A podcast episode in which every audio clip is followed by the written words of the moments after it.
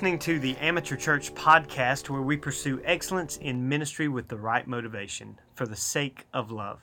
I'm Pastor Matt, and I'm so thankful that you're on this disciples journey with me. This week we have been going through the final books of the minor prophets Zephaniah, Haggai, Zechariah, and Malachi, and this means that we are finishing up the Old Testament. I know many of you have been waiting for this moment. And so today is our final episode of the Old Testament worship from these books.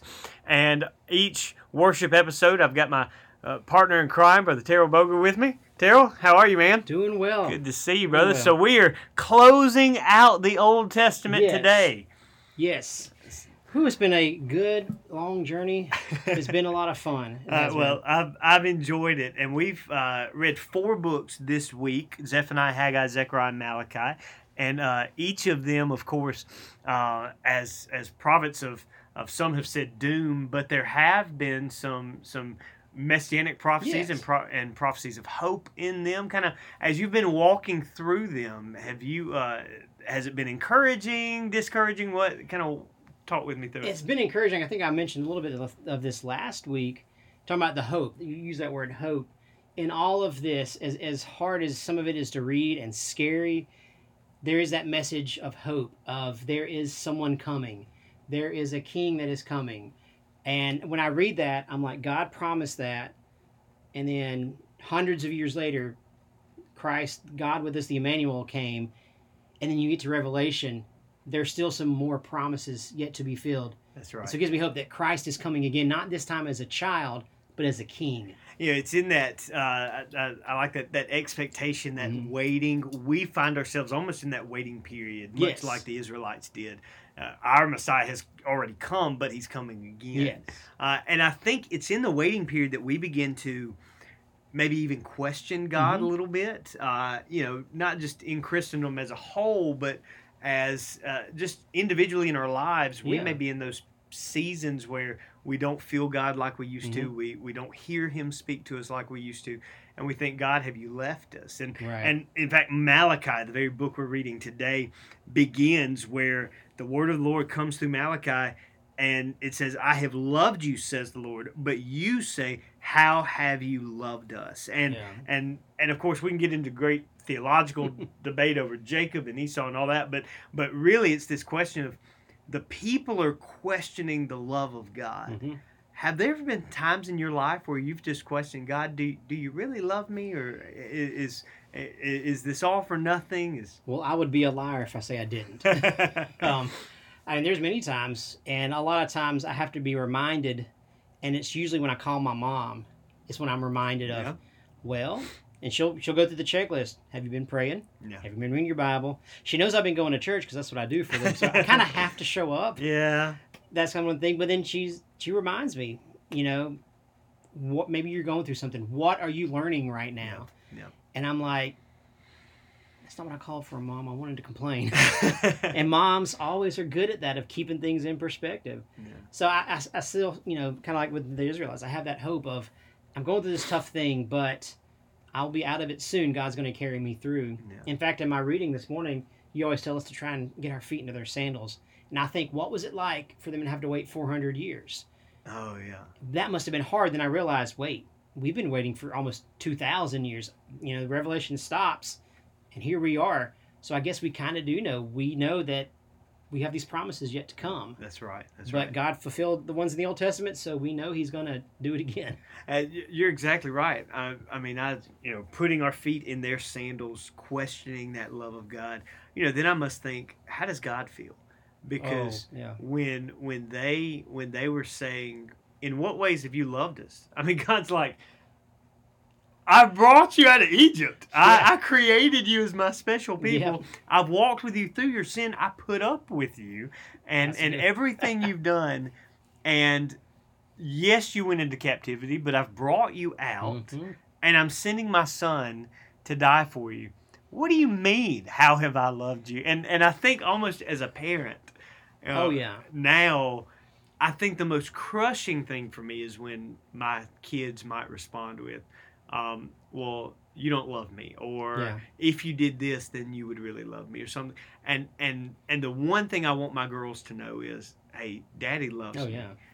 and and I just see God as as this eternal Father who is being rejected by His own children. That's what you see all throughout Oh, the yeah. minor prophets, and so there is there is this bit of um, uh, of of turmoil there, even in God's Mhm. heart towards towards us. How many times have I shaken my fist to God and said, "God, if you really loved me, you would do," and then I have to stop and say, "Oh, you you do love me. You you have loved me." Yeah. um, talking about the the Old Testament, there is uh, there's almost this sour note Mhm. that ends the Old Testament. Yes. I want you to kind of talk with us a little bit about this minor key in the minor prophets. Would you would you give us a little bit of that?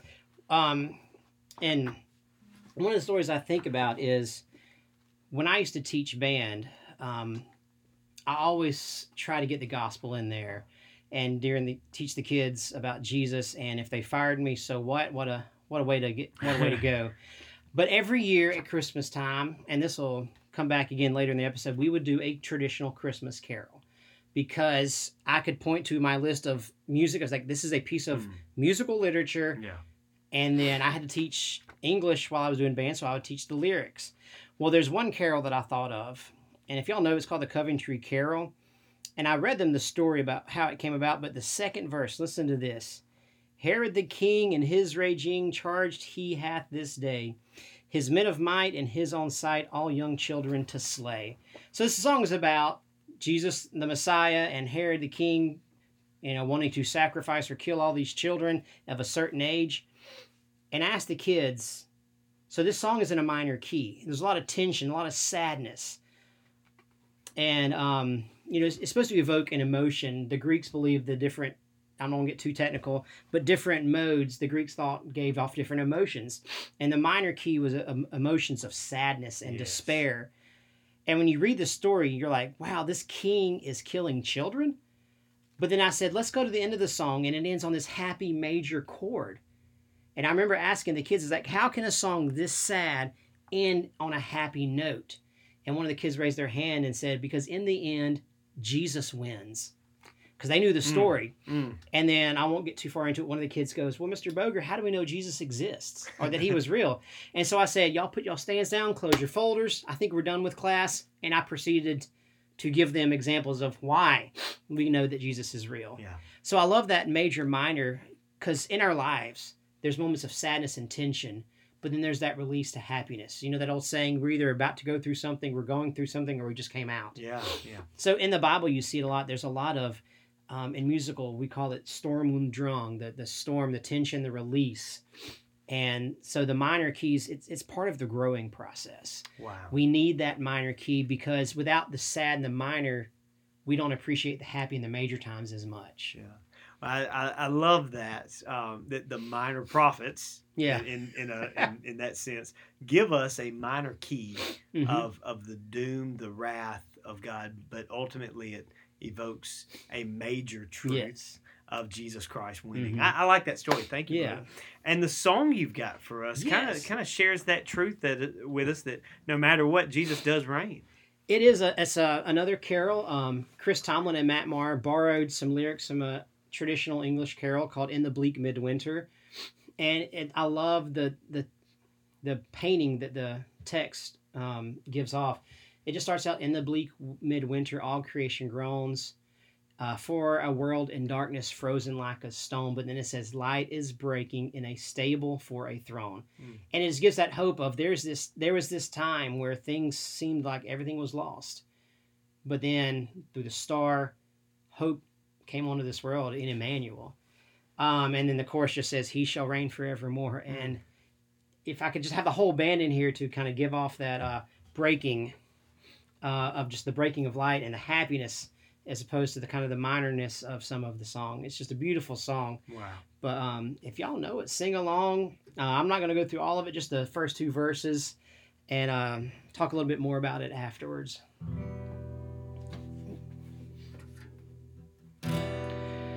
In the bleak midwinter, all creation groans for a world in darkness frozen like a stone, light is breaking.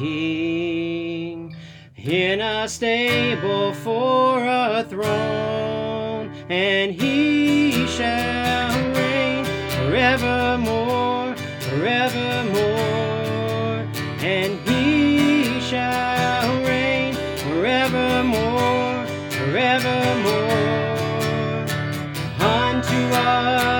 child is born, King of kings and Lord of lords.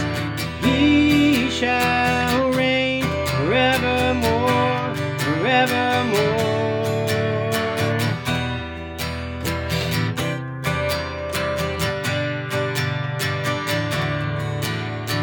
If I were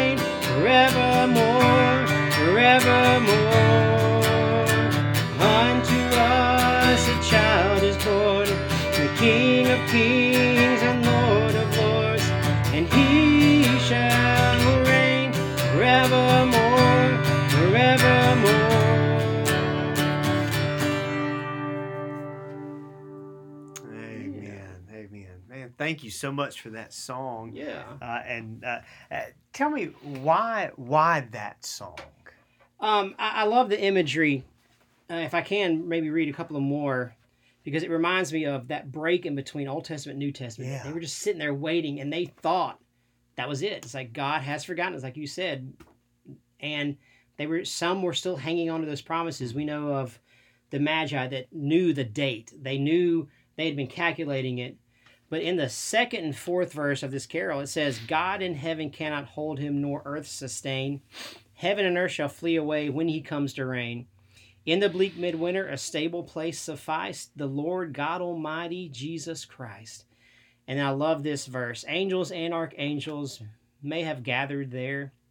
Cherubim and seraphim thronged the air, but only his mother in her maiden bliss worshiped the beloved with a kiss. Mm.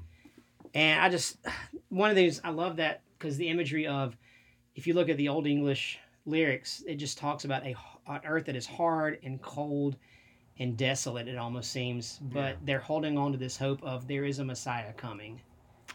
Good And I love the shepherd when it says, I am a poor man, what can I give him? all I've got to give him is my heart. And we know that with Jesus, that's all he requires from us. Amen. Amen. Man, thank you so much. That's why I love our worship episodes because you, you teach me so much through that. Thank you. Well, we're coming to the end of the episode, and that means we're in our Hey, Check This Out moment. Yes. Uh, what's your Hey, Check This Out resource of the week? Well, I've referenced it twice already. This is the Oxford Book of Carols. Um, y'all know I'm just, I guess, borderline obsessed with music. Hmm. Um, but all a carol is, it's just a song of celebration. And most of the time, they use them at Christmas time. And so this is a collection of 180 some odd carols.